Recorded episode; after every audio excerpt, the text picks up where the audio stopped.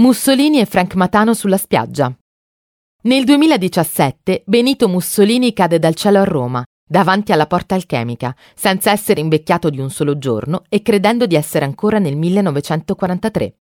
Inizialmente disorientato da una società molto diversa da quella che conosceva, poco dopo incappa nell'aspirante regista Andrea Canaletti, da poco licenziato dal canale televisivo per cui lavorava e per il quale stava girando un servizio davanti alla porta magica dove era caduto il dittatore.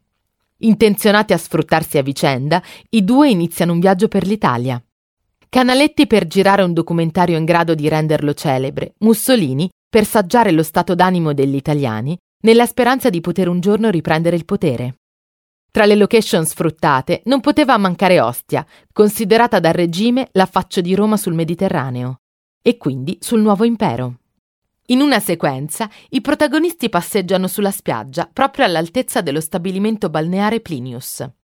Questo luogo non è casuale, poiché è uno stabilimento che esprime al meglio l'architettura fascista.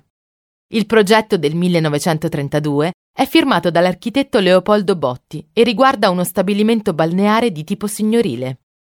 Durante la guerra, il corpo centrale venne inoltre distrutto dai tedeschi e fatto ricostruire nel 1946 nella forma attuale. Il film è Sono tornato di Luca Miniero del 2015, una commedia satirica, trasposizione italiana del film tedesco Lui è tornato, in cui veniva raccontato l'ipotetico ritorno di Adolf Hitler nella Germania odierna e le sue conseguenze.